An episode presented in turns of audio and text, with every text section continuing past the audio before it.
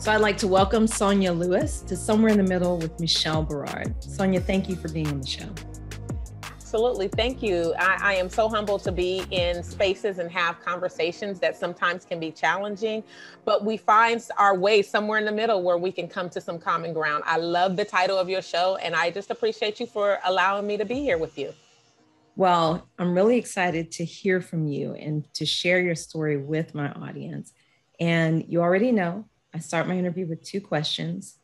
So if you're ready, let's go. All right. Sonia Lewis, who are you and how did you become who you are today? Ooh. That's always a good question. And I always draw people back to who my parents were and kind of laying layers of things that contributed to what is funda- foundationally part of who I am at the core. So, my mom is a Midwestern girl, grew up in Chicago. Her family was impacted um, by the freeway that was built during the early 50s and it meant the displacement of black homeowners and they were then ushered into living in the projects and she swore by the time she was 18 that she would not live in an apartment ever. She would not raise children in, in an apartment. And so, to my benefit, I've never lived in an apartment. My father is a good old country boy, I call him. He comes from the great state of Texas. He would say it's just that, the great state of Texas. And the two of them met in California. Um, and I really, at the core of me, consider myself an Oakland chick. So if you know anything about the cultural urban settings of like Oakland, Atlanta, New York, Harlem ish, right?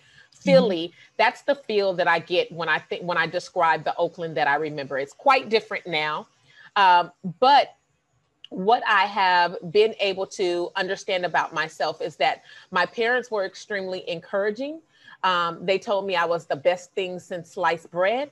I believed them. And so mm-hmm. I was really encouraged to do my best at everything I did. I, I never felt as though I had competition with anyone else except myself. And so it led me to be extremely boisterous at times um, and confident in my voice. That's awesome. Uh, and I have a name for that. I would call you a cheeky girl. Ooh. Cheeky is a term. I don't think they use that term out in California unless y'all right. still have Southerners around. But down south, they would use that term cheeky to make you feel bad about mm. being boisterous and confident in yourself and your voice. I think that being a cheeky girl is awesome. You know, it's so funny that you say that because my nickname as a kid was Cheeks. And uh-uh. I had my cheeks are very, I have these high cheekbones, and my mm-hmm. nickname as a kid was Cheeks. And so I would I would accept that like all day long, like, yes, I'm that cheeky girl. Yes um, yeah, I never shied away from being that person who was outspoken enough and comfortable enough that when I saw something that just didn't sit well in my spirit, that I spoke up about it. And so that didn't necessarily mean that it was a direct impact on me, the individual, but people that were around me. And I didn't have to know you to speak up for um, you. Advocacy has just been, you know, something that I've always just innately um, clung to.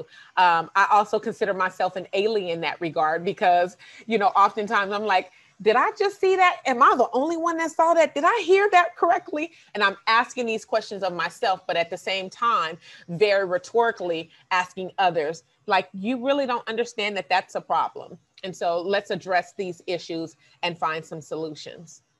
See, I think this is interesting too, though. Coming from California, Oakland has an activist history.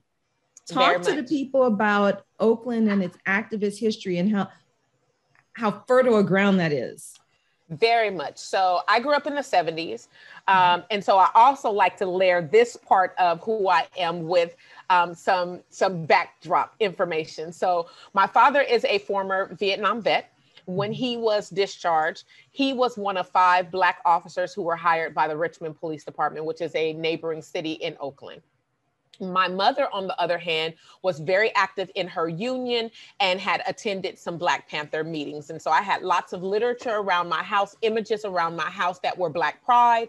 My father made a very concrete and intentional decision never to wear his police uniform home. He knew the angst between the black community and mm. um, the police department and his perspective was let me get in and see what I can do to change things. And then if others of us get in, we can really make an impact. But what I will tell you in the 70s is that unfortunately, his supervising officers were more interested in getting intel about the Black Panthers than they were getting quality Black officers to make change, especially that would impact the Black community.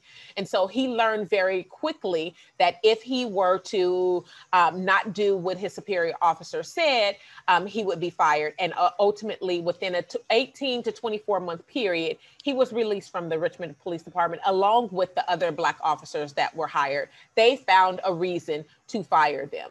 And so I shared that story because part of who I am, you know, just the, the sheer dichotomy of there being a Black Panther in my household as well as someone with the police department, that seems like a huge stretch. And like um, people have told me, Sonia, you need to write that story. But the reality is, both of them were extremely conscious of who they were as Black people. They knew that there were um, problems within the community and that they were systemic. And mm-hmm. so um, they made sure that I knew that, like, we live the creed, I'm Black and I'm proud. Like, I mm-hmm. knew that growing up. I knew that that if something were to happen to me, that I better say something, you know, stand up for myself, or I better come home and let, let one of my parents know so that they can come and stand up for me. So, yes, very strong activist community from where I'm from.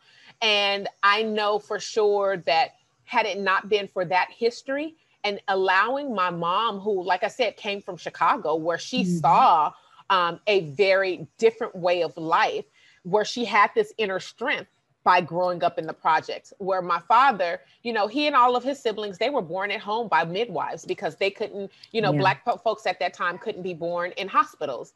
And so that's a huge shift in just perspective and trying to embrace and trying to raise children now in a place that is deemed very progressive that california gets this you know this descriptor that isn't always the case. Right and even now, I just came back from California last year and I recognized I was like, it's not what I expected. I thought coming from down south, I expected more of that progressiveness to be overt. And I discovered it wasn't. So how does that how did that job for your parents? I'm kind of interested in that. How yeah. did they deal with that. You know, your dad coming from down south, the great state of Texas, which I call it the great state of Texas too, even though I'm not from there. Uh, your mom coming from Chicago, which is a hard edge city, really nice people, really nice, beautiful city, but it's got a hard edge to it. It does. How did they adapt to what they obviously imagined would be a more liberal, more comfortable environment? You know, from what I've been able to gather in conversations with them, um, is that we know that even though California is not what we expected when we arrived, it's much better opportunity wise than what we knew would be taking place in like a Chicago or in like a um, you know a, a, the suburb I'm sorry not suburb but rural area of Texas where my father is from. And so they they leaned on opportunity.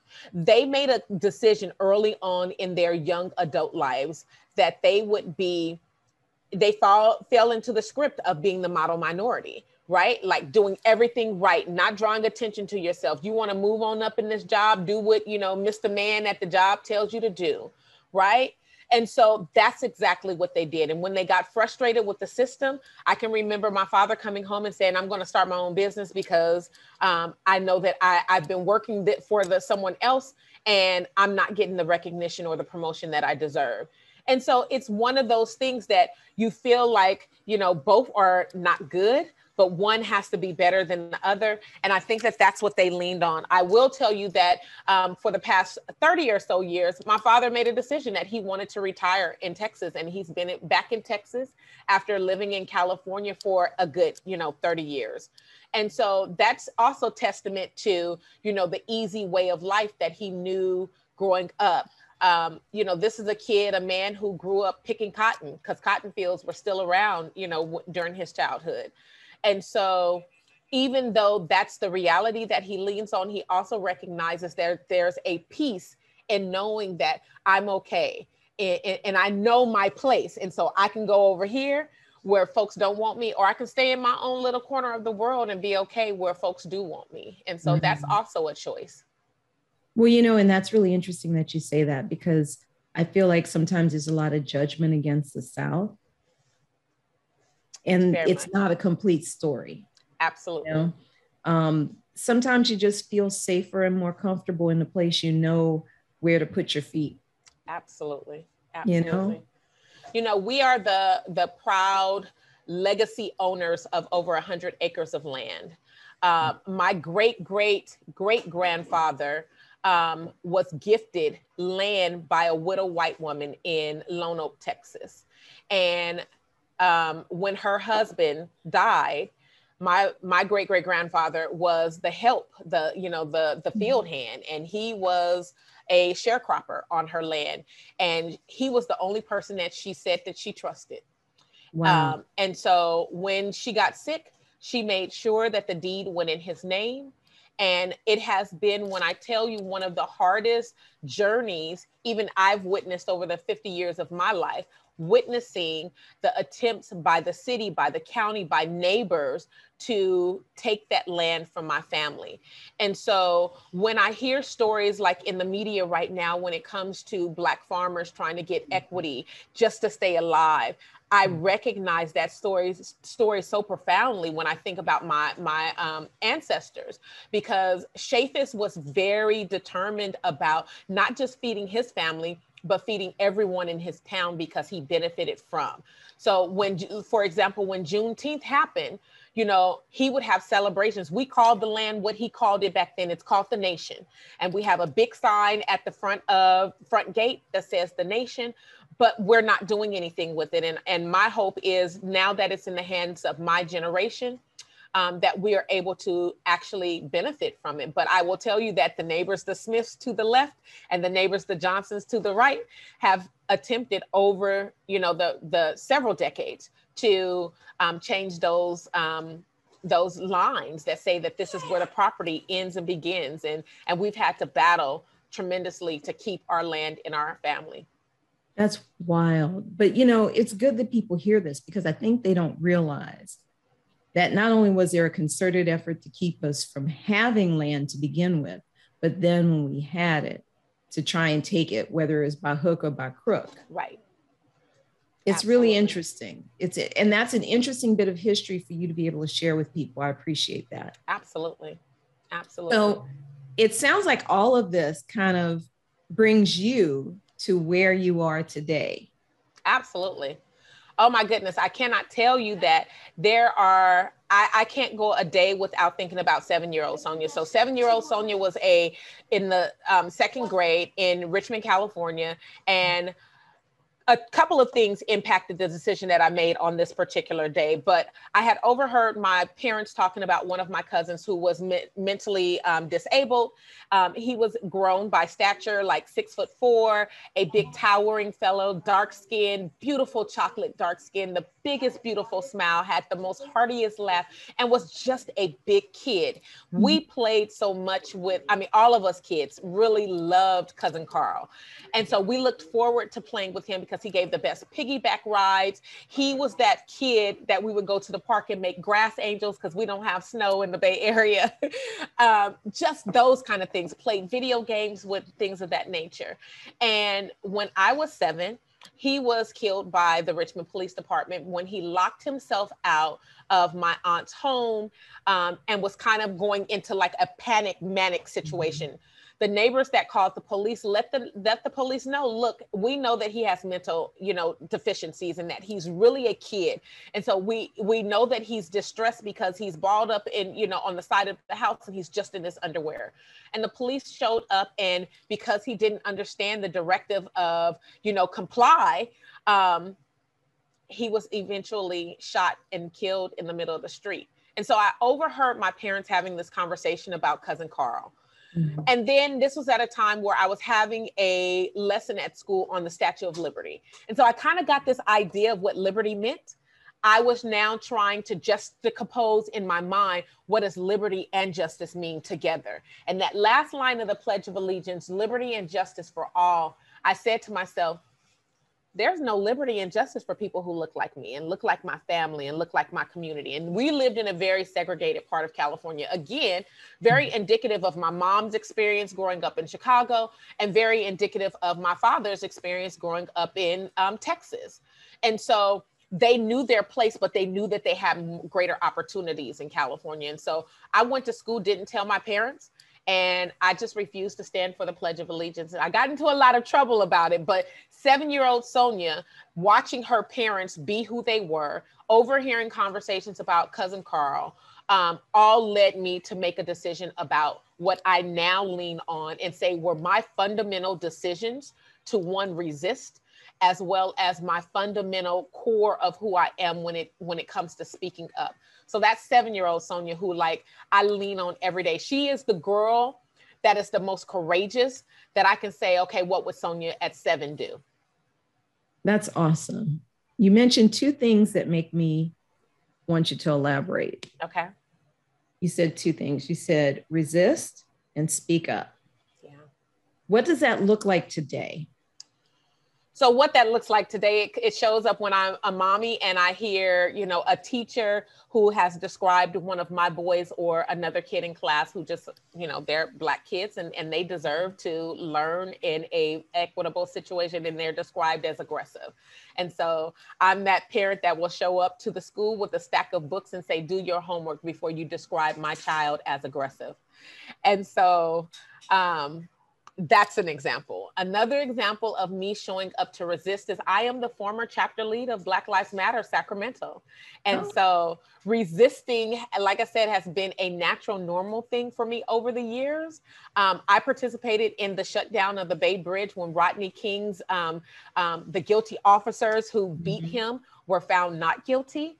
Um, and so it's just, I don't know. Like I said, I, I describe myself as an alien to a, a, huge degree because sometimes I feel like I don't fit in. And sometimes I'm like, it's like, you know, the the character on Charlie Brown when he's saying, well, want, want, want, well, yeah. like, no, the translation, it gets lost and so, what do you do except for show up? So, I show up at my city council meetings, my board of supervisor meetings, my state capitol meetings. I knock on the door of my state representatives and I say, hey, we have a bill idea and we need your support in making sure that this comes to pass. And we've been successful in doing that.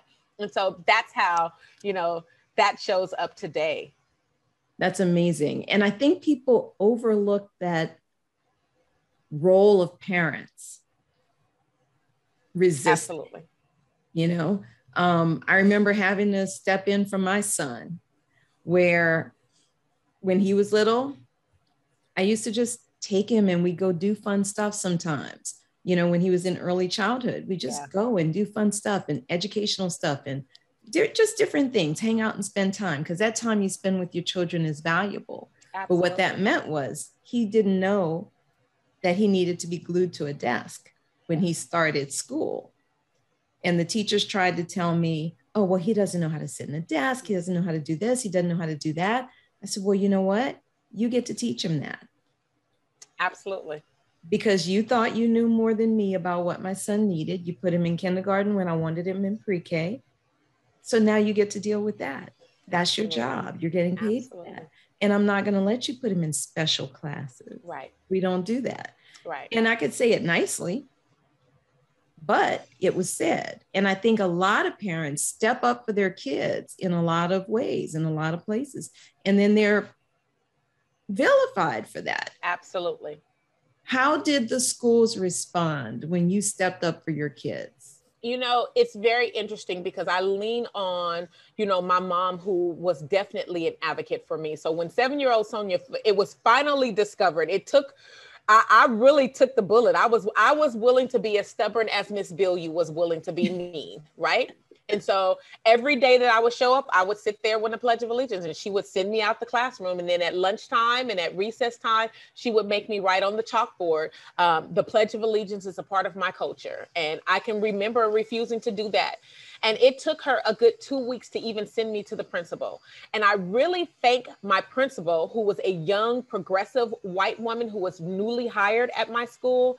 Miss Billieu, who was my teacher, was the oldest relic. I call her a relic um, at that school. And she kind of thought that she can run things, regardless of what the principal said. She was the one that was telling folks what to do and how to do it.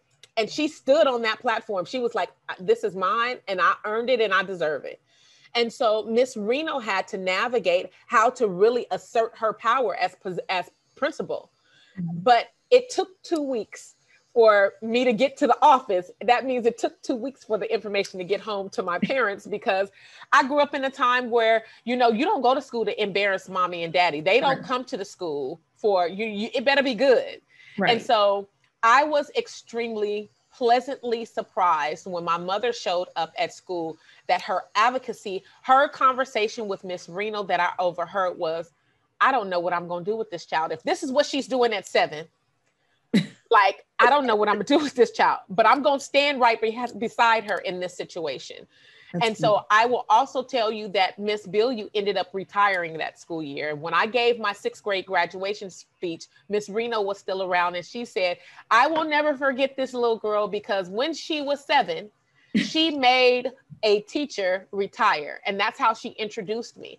But so I lean on the fact that my mom always showed up for me. And I made sure that when I send my children out of the house, and I was blessed to have six black, beautiful baby boys and I saw what my black male counterparts had to do, go through in the school system.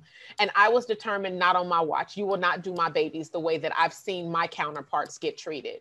And so I knew, and I tell parents still to this day, you might not want to believe everything that your kids tell you about being treated unfairly at school, but you need to listen. Because nine times out of 10, what I can tell you as an educator, and I've been in the classroom for 20 years, that the system is rigged against Black boys and Black girls. They adultify Black girls in a way that makes them responsible for things that they shouldn't, and then they don't have that quality um, childhood. And then, secondly, for Black boys, they show up in spaces and they're called things like aggressive and um, just treated as as villains and treated um, as thugs and so we have to look at why are so many of our kids the ones being ushered on that school to prison pipeline. And so when I show up now, because I have so many kids that have gone through, my husband and I have been very intentional, send our kids to the same school so that not for the benefit of my kids, but for the benefit of that school. Because when you see Miss Lewis's name on a, on a piece of paper or a letter or an email that's coming, they know exactly what they're going to get they know that this is going to be a parent that is going to stand up tooth and nails to whatever the issue. If I see a problem, I'll give you an example during COVID, my fifth grader last year, um, his teacher was teaching about Columbus and my um, 10th grader, he came in, he, and he was so excited. He was like, mom, you will not believe what Idris's teacher said. She said that Columbus was a good guy. And it was like, you can just sense all of the joy because he knew that I was about to really have it. I was about to have this teacher and spit, chew her up and spit her out. And I don't want my kids to have the perception that that's the way that I'm going to address every situation, but I want them to know that when something wrong and, erroneously is being taught, that I, as a parent, have a right to vocalize my opinion about it. And so I was like, Miss Miss Teacher, I'm, I'm, this is Idris's mom, and let's have a conversation because there was nothing good about someone who murdered and ge- created genocide um, and perpetuated a system of slavery through colonization in this country. And she, to her defense, she was like, I'm so sorry, Miss Lewis. I was saying it being sarcastic. Um, I was like, well, I don't think fifth graders understand your sarcasm. And so we had to have that conversation. But that's just an example of how I show up. And it might intimidate some folks, and I don't care. And at the end of the day, if the point is to make sure that there's equity for all students, we have to, as parents, show up and speak up for them and believe them when they say something wrong is happening to them. Well, and I think that's really interesting too, because there was a time, and you'll hear older educators complain about this. There was a time where if the teacher said something, the parent just went with whatever the teacher said. Yep, and that was my parents. I, I think I've also gotten to the point, well, I have I have grown kids now, so I don't have to worry about this anymore. But when I had my kids in school, if I got a call from a teacher about something that was inconsequential, I'm like, would you even be calling about this if it were another kid? Like literally one day, my son threw a piece of ice trying to hit the garbage can, missed it. It went on the side of the can. He went and picked it up and threw it in the can. I got a call about the piece of ice. I'm like, is this really worth calling me on my job for? I don't understand. And when you realize that they're doing these things to the black children in particular, black boys, I did I never felt like I had to worry about my daughters in quite the same way. Yeah. But my son, I was like, uh-uh, we're not gonna do this. Right. we right. are not gonna do this. And that advocacy is so important. So what does that advocacy look like when we are advocating? Obviously, when we advocate for our kids, that can help all of the kids. Absolutely. But have there been moments where you said, you know, I need to really step up for the entire community? Absolutely. And so, as a teacher, I spent 17 years in the traditional classroom. Um, and I cannot tell you that at the beginning of every school year, I took a, you know, a look around and said, who's in my classroom? I want to make sure that all of their lived experiences and cultures are represented in my classroom. And luckily, because I taught history um, and social studies, that was an easy thing to do. But I would challenge any educator, I don't care what subject you teach, if it's math, you can find, you know, um, mathematicians that are Black, Latinx, and API. You can do that hands down, right? We just have to do a little bit of, you know, digging and extra work to make sure that the kids that are in your classroom feel like they the mirror is theirs even if the mirror is not you. And so that's part of that advocacy piece that i think that all educators need to make a commitment to. Secondly um, in, in advocating for all students I, I make sure that when we're talking about the groups that are disenfranchised and disenfranchised doesn't always mean it's it's race related right? It can be that it's the poor students that are coming from socially economic um, backgrounds that are disenfranchised. It can mean that there are um, students who are in the foster care system. It can mean a wide variety of things. It can mean that mom is a single mom and she's working two and three jobs and she just doesn't have the support mechanisms in place to create a village around said child. I can remember that I had a student in San Francisco. She was in the foster care system. She was living with her grandmother and they were like barely making it and she would tell me oftentimes and now this was a student she was a scholar. She like had straight a's. Um, beautiful little black girl. And she would come to school hungry. And i would always make sure that i had extra snacks. I'd be like just go to that drawer right there. You ain't got to say nothing to me. You don't have to bring attention to yourself so that other people know what your business is. Go mm-hmm. to that drawer and get whatever you need and you don't ever have to worry about that so those I think are ways in which that teachers and educators and administrators and counselors, whoever you are on any school campus around this country, you can build relationship with students because you impact them in a way when they look in the mirror, they want to one feel like they belong, right? And then mm-hmm. secondly, they they want to feel as though someone cares about them.